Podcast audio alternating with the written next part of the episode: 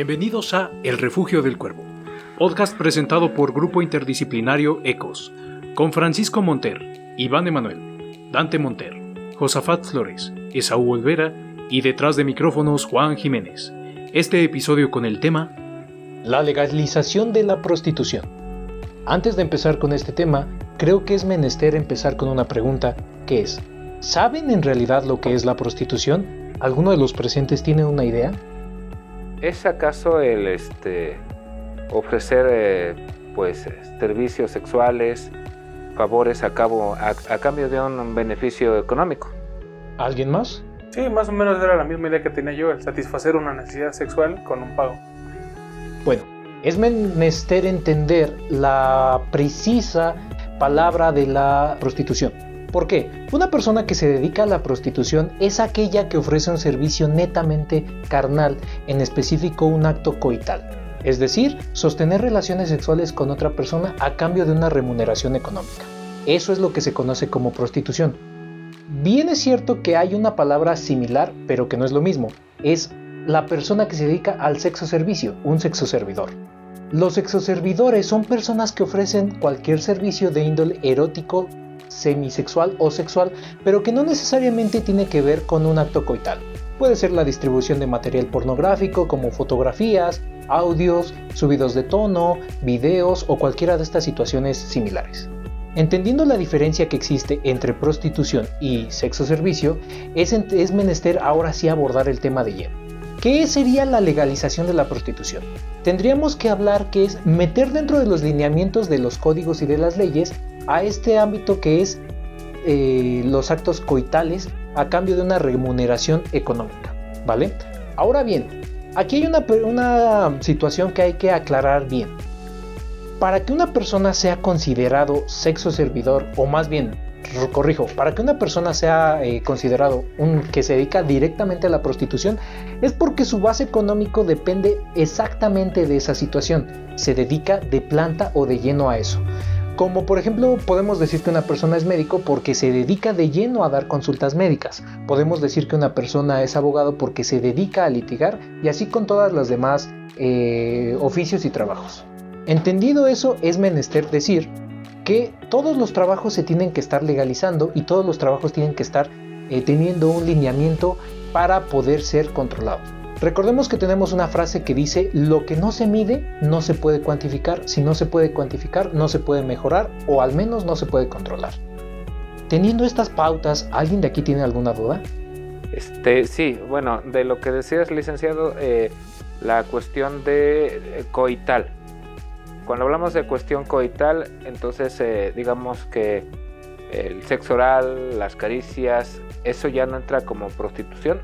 Recordemos que también se le puede considerar sexo al sexo oral, porque es la introducción de un miembro fálico o de cualquier tipo de miembro del cuerpo por vía oral. Incluso si lo tomamos como referencia en el delito de la violación, podemos decir que cuando una persona ingresa su miembro viril en la boca de otra persona también se considera una violación y entra dentro del mismo parámetro de lo que es el sexo oral. Entonces sí podemos decir que el sexo oral también se puede decir como una manera de prostitución. Las caricias no. Las caricias no porque no hay cópula como tal y eso sí no entraría como en, dentro de lo que es la prostitución. ¿Alguien más que tenga alguna duda? ¿Es posible la legalización en México? dependiendo de los tratados en los que ya nos encontramos sobre estos asuntos, ¿es posible en un momento llegar a la legalización? Pues es que tenemos que entender una situación como tal. La prostitución en México no está prohibida. No es un delito eh, dedicarse de lleno a la prostitución. De hecho, pocos países tienen catalogado eh, como delito la prostitución. Entonces, lo único que cuando decimos o cuando nos referimos a legalizar la, la prostitución es básicamente enmarcarlo como con cualquier parámetro para cualquier otro tipo de trabajo. ¿Cómo podemos decir esa situación? Muy sencillo. Si decimos que tenemos una ley de aranceles para nosotros los abogados o un margen de ganancias que tienen algunos servidores o algunos funcionarios públicos, básicamente se buscaría generar eso, pero en las personas que se dedican directamente en la prostitución. Ok, bien, únicamente pues eh, eso esto incluso se le conoce como el oficio más antiguo del mundo, ¿verdad? Eh, yo recuerdo que incluso en la Biblia se menciona de, este, que por ahí una persona se disfrazó de prostituta para poder tener un hijo con, con su esposo, ¿verdad? Entonces hablamos de que esto en realidad es una situación que se viene dando pues desde mucho, mucho, mucho tiempo atrás, ¿verdad? Efectivamente, eh, Francisco, aquí tenemos una situación muy curiosa. En realidad, cuando hablamos de libre desarrollo de la personalidad y cuando hablamos de lo que es una necesidad básica en el cuerpo humano, podemos decir que tener sexo es una necesidad cotidiana en nosotros como seres humanos, tan común y tan corriente como lo que es comer, como lo que es ir al baño, como cualquiera de esas necesidades, el sexo también entra de uno de esos parámetros. De hecho, usted me lo puede corroborar. Sí, de hecho, este, hay algo muy curioso que también entre los eh, sí son los chimpancés y los bonobos o algo así les dicen a una especie emparentada eh, hacen intercambio sexual mediante la entrega de frutos mediante la entrega de comida o sea aún en algunas especies eh, de animales se llega a dar esta situación de obtener un favor sexual de alguna manera pagando con, con algo así es efectivamente y ahora bien para tomar en consideración otra circunstancia, es menester decir qué es lo que sí es ilegal en México o qué es lo que está prohibido. Y una situación que está prohibida, si bien es cierto que la prostitución no es ilegal, lo que sí es ilegal es la trata de personas, delito ampliamente catalogado en nuestro país como lesivo para la humanidad, lesivo para las condiciones físicas y lesivo para cualquier tipo de personas. Tenemos que entender que anteriormente este delito se llamaba trata de blancas. ¿Por qué? Porque en la antigüedad las únicas personas que podían ser tratadas de esa manera o entendiendo ese contexto eran las personas blancas. Las personas mulatas o de otras eh, castas sociales no entraban dentro de este delito porque muchas veces eran catalogadas como un simple objeto. Después de las reformas de que se le ha hecho a la ley, bueno, ya se cambió y se generalizó a la trata de personas. Y así es como lo debemos entender. Eso sí es un delito. Nosotros aquí en México tenemos una figura muy particular o muy común eh, en el argot popular mexicano que es el típico padrote. Este padrote es la persona que regentea a las mujeres, a los exservidoras. Y ahora bien, entrando un poco en esta eh, dinámica o en este juego de palabras que estoy manejando, es menester mencionar que hay muchas formas de regentear a las mujeres en México.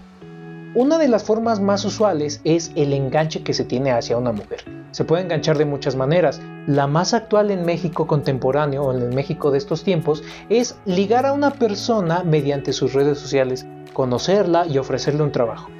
La situación en México es bien curiosa porque a las mujeres se les ofrece un trabajo como modelo por su gran atractivo físico, por su cara bonita o por cualquier situación.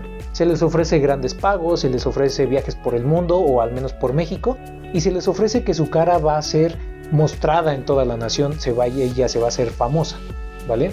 Lo que no sabe la mayoría de las personas es que pasando ese lapso, pasando ese primer enganche, un modus operandi muy, popular en México es inyectar a esa persona, a esa mujer, con cualquier sustancia enganchante. Puede ser crack, puede ser alguna sustancia, un tipo de droga muy fuerte. Y lo que hacen es el típico, mira, ahí está la puerta, puedes salir, vete cuando quieras, pero la persona ya va a entrar en un síndrome de abstinencia con esta droga y va a querer venir nuevamente por su dosis. A esta situación el regenteador o el tratante de personas lo que te va a decir es si efectivamente te doy más dosis pero te la tienes que ganar y cómo te la ganas con el sudor de tu cuerpo. Esa es una de las características muy importantes en México. Si bien tenemos un dato conocido es que la trata de personas es a nivel global y hay tres tipos de países que manejan esta situación. En primer lugar podemos decir que hay países de origen, que es de dónde se extraen a las personas. También están los países de paso, que son donde pasan esas personas privadas de su libertad. Y por último, países de eh, destino final, que es a donde llegan a parar estas mujeres para ser regenteadas. Y bueno, aquí a lo mejor estoy generalizando a las mujeres porque si bien es cierto que son las personas que llegan a sufrir más este tipo de delitos, también tengo que decir que no es el único, las únicas personas. También se puede regentear con hombres, se puede regentear con personas de la tercera edad y se ha regenteado con niñas menores de 9-10 años lo cual es bastante común. Y yo les puedo decir ante esta situación, México es un país de las tres categorías. De aquí se extraen, por aquí pasan y aquí llegan mujeres de muchos países. Entonces, podemos decir que es una problemática bastante, bastante grande que se tiene en, nuestro, en nuestra nación. ¿Cuál sería el beneficio ya entrando en materia de lo que es la legalización de la prostitución? Perdón, ajá. Un poco antes de meternos en ese tema, ahorita con la información que me salió una duda. Como tú mencionaste que como tal la prostitución no es ilegal en México, pero está tipificado el ser padrote, o sea, está identificada la estructura de ser un padrote, de ser un chulo, por así, que identifiquen un delito como tal. Así es. ¿Por qué? Básicamente el delito es trata de personas. Ese es el delito, un padrote está incurriendo en el delito de trata de personas. Se está beneficiando económicamente por el cuerpo de un tercero. Y eso básicamente es a lo que se maneja un padrote, un chulo.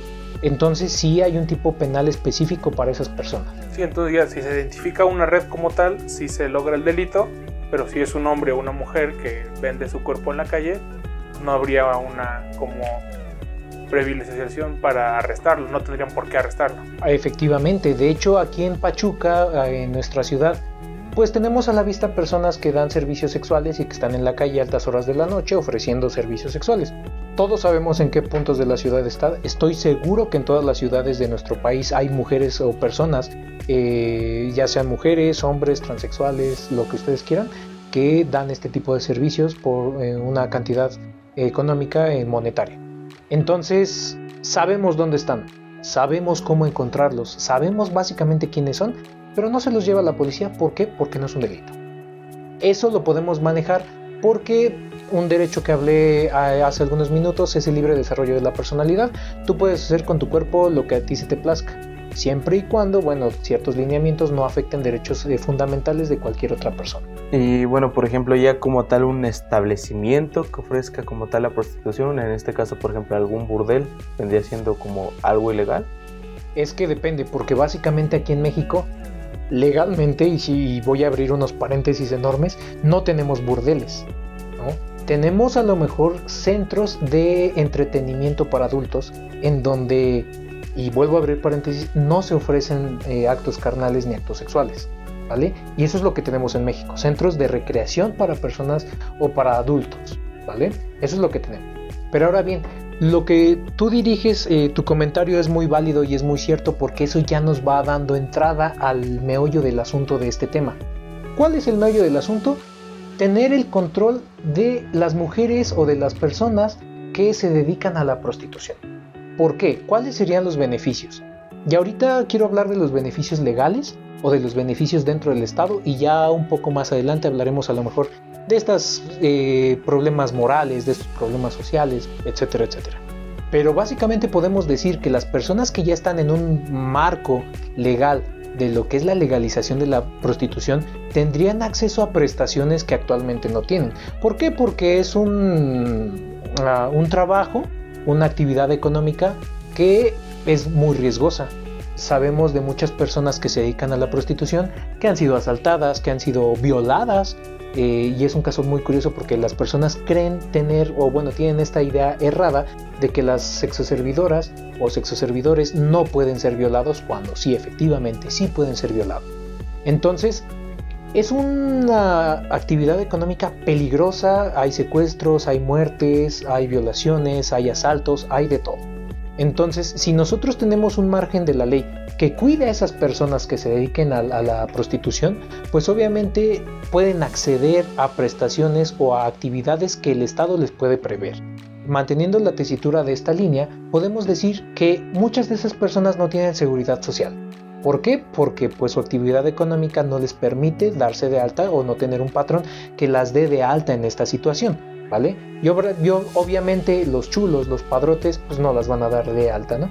Pero esas actividades, pues obviamente son peligrosas para la salud y nocivas por las enfermedades de transmisión sexual, y regresamos a los golpes. Entonces, una persona, a lo mejor, que está dentro del margen de la ley y está bien controlada esta situación, tiene derecho a chequeos rutinarios, tiene derecho a prestaciones de la ley, a seguridad social y, ¿por qué no? Con la seguridad social vendrían eh, otros beneficios como prestaciones de Infonavit, etcétera, etcétera, etcétera. Y obviamente al Estado también le ayudaría esa situación porque tener controlado esa situación evidentemente bajaría el número de eh, tratantes de personas que hay en México. Una mujer o un hombre que no está registrado en un padrón, en un ficticio padrón de personas que se dedican al sexo servicio, pues es una persona que no está controlado y no sabemos si esa persona allá afuera está siendo obligada a prestar esos servicios sexuales. Sí, dentro de las mismas mejoras sobre la legalización de este tema, creo que en, el mismo tema sobre ayudar a estas personas que se dedican a este trabajo, igual sería un gran contribuyente para la nación si estuviese regulado. Ah, sí, definitivamente, porque sabemos que todo lo que tenga que ver con los actos carnales o con los actos sexuales genera un derroche económico enorme, porque actualmente tenemos algo que se conoce como turismo sexual, que es una situación preponderante en nuestras playas mexicanas o en nuestras ciudades de paso mexicanas, que bueno, ya regularizado, pues obviamente siempre con la voluntad de la persona y siempre registrado en un padrón ficticio, que es lo que muchas personas están uh, considerando o planteando como idea, pues obviamente es un derroche económico para la nación y es una mejora de contribuciones y de impuestos que se podría ofrecer a la nación, evidentemente. Ok, finalmente estaríamos hablando de algo que ya se está dando, que ya existe, pero que no está regulado. Efectivamente, y en esa situación, con toda la razón, Francisco, podríamos manejar una situación de que incluso podríamos bajar tasas de mortalidad tan grande que llegan a tener las personas, las exoservidoras o los exoservidores. Hay un documental muy interesante que habla de las personas que se dedican al sexoservicio en, en Tepito. Es un documental muy crudo, es un documental muy fuerte, en donde son la mayoría mujeres enganchadas por drogas o que tienen alguna necesidad bastante fuerte y que tienen que recurrir a este tipo de, de servicios. Y es un dato alarmante que a nosotros nos arroja. ¿Por qué? Porque hay mejor mujeres que están obligadas a tener relaciones sexuales con 80 hombres en un solo día, lo cual obviamente es desgastante o un desgaste físico enorme y es lesivo para la integridad física de esa persona. Eh, deberían tener incluso, se propone o las propuestas que están manejando, horarios laborales, lugares donde ellas puedan ofrecer eh, el trabajo o donde estas personas puedan ofrecer el trabajo de manera limpia, salubre, segura, con instalaciones dignas para una profesión, que muchos podrán decir que es inmoral, puede ser, pero a final de cuentas lo inmoral no es ilegal. Entonces aquí cada quien es, podríamos hablar de otros temas tabú, pero si a ti no te gusta no lo consumas, eh, pero a final de cuentas no nos podemos tapar los ojos a una realidad muy grande que tenemos en México. Sí, investigando sobre el mismo tema leí en algunos foros de grupos sociales que luchan por la legalización de, la prostitución y una de las cosas más importantes de las que hablaban es que luchaban en la legalización y regularización de esta para que al mismo tiempo abolirla en un futuro. Eh, cuando leí la palabra abolir se me hacía como contradictorio, investigué un poco más dentro de estos mismos foros y esta corriente abolicionista sobre la prostitución hablaba sobre que la legalización y la regularización de este tema haría que en un futuro no fuese necesario el que las mujeres fueran por necesidad. O sea, su lucha de estos eh, grupos colectivos es que ninguna prostituta, ningún prostituto sea una necesidad el estar trabajando de eso. Que si alguien quiere estar ahí, sea por su gusto y porque quiere trabajar de eso. O sea, la lucha en concreto es que nadie esté obligado a hacerlo. Sí, de hecho es una causa bastante noble, bastante curiosa, si lo podemos decir en esa situación. Pero también es necesario decir que sería buscar un sistema utópico. ¿Por qué? Porque para en verdad erradicar esa situación, todos los mexicanos tendrían que tener un estilo de vida eh, alto, al menos con situaciones de vida, un estándar de vida sostenible, que no hubiera problema. Y los grupos abolicionistas, qué bueno que los mencionas, porque hay varias corrientes de esos grupos, hay unos que son un poco más extremistas y uno de los más extremistas aboga en que las ninguna, ellos dicen que literalmente ninguna persona está ahí por gusto, está por obligación de un regenteador, de un tratante de personas. Lo cual, decir eso es generalizar. Decir eso es abarcar y decir que todas las personas están sufriendo de que se les cuarta ese derecho de decidir pero hablar de extremos en el ámbito de los oficios es difícil. No podemos ser extremistas, no podemos ser absolutos con ese tipo de cosas. Me queda claro que sí, muchas mujeres y muchas personas están en esos eh, ámbitos porque son obligadas. Tampoco nos vamos a tapar los ojos, hay que decir la verdad. Y eso sí lo podemos decir directamente. La mayoría de las personas está en esa situación porque eh, alguien más está rompiendo esas esferas jurídicas de esas personas. Pero tampoco podemos hablar de absolutos. Me queda claro y de hecho ahorita lo hemos visto en estas nuevas tendencias, en nuestras redes eh, sociales incluso, en donde hay personas que disfrutan y gozan el hecho de ah, ofrecer este tipo de, servicios o este tipo de conductas eh, eróticas para satisfacer una necesidad erótica básicamente por una paga. No están obligadas, es por gusto propio y de hecho tenemos plataformas digitales que se dedican directamente a esa situación. Pues bueno, para terminar este tema yo creo que no podemos cerrar los ojos a una realidad muy mexicana que es eh, las mujeres o las personas que se dedican a estos servicios no tienen por qué ser invisibilizadas, si se me permite usar esta palabra, eh, no tienen por qué ser relegadas. Hay personas que sí están por gusto y por decisión propia en ese ámbito, se les debe respetar y se les debe seguir tratando como lo que son, personas que tienen el mismo nivel legal que todos y cada uno de nosotros. La misma legalización podría permitir de alguna manera, si no el bien eliminar, sí podemos decir que podría disminuir los índices de mujeres o de hombres o de niñas que son víctimas de trata de personas. Entonces, eso sería como los comentarios finales que yo les podría ofrecer en este espacio y les agradezco infinitamente. Con eso terminamos el episodio de hoy. Les agradecemos escucharnos y los esperamos la próxima semana. Les recordamos que nos pueden seguir en nuestras redes sociales donde nos pueden sugerir algún tema.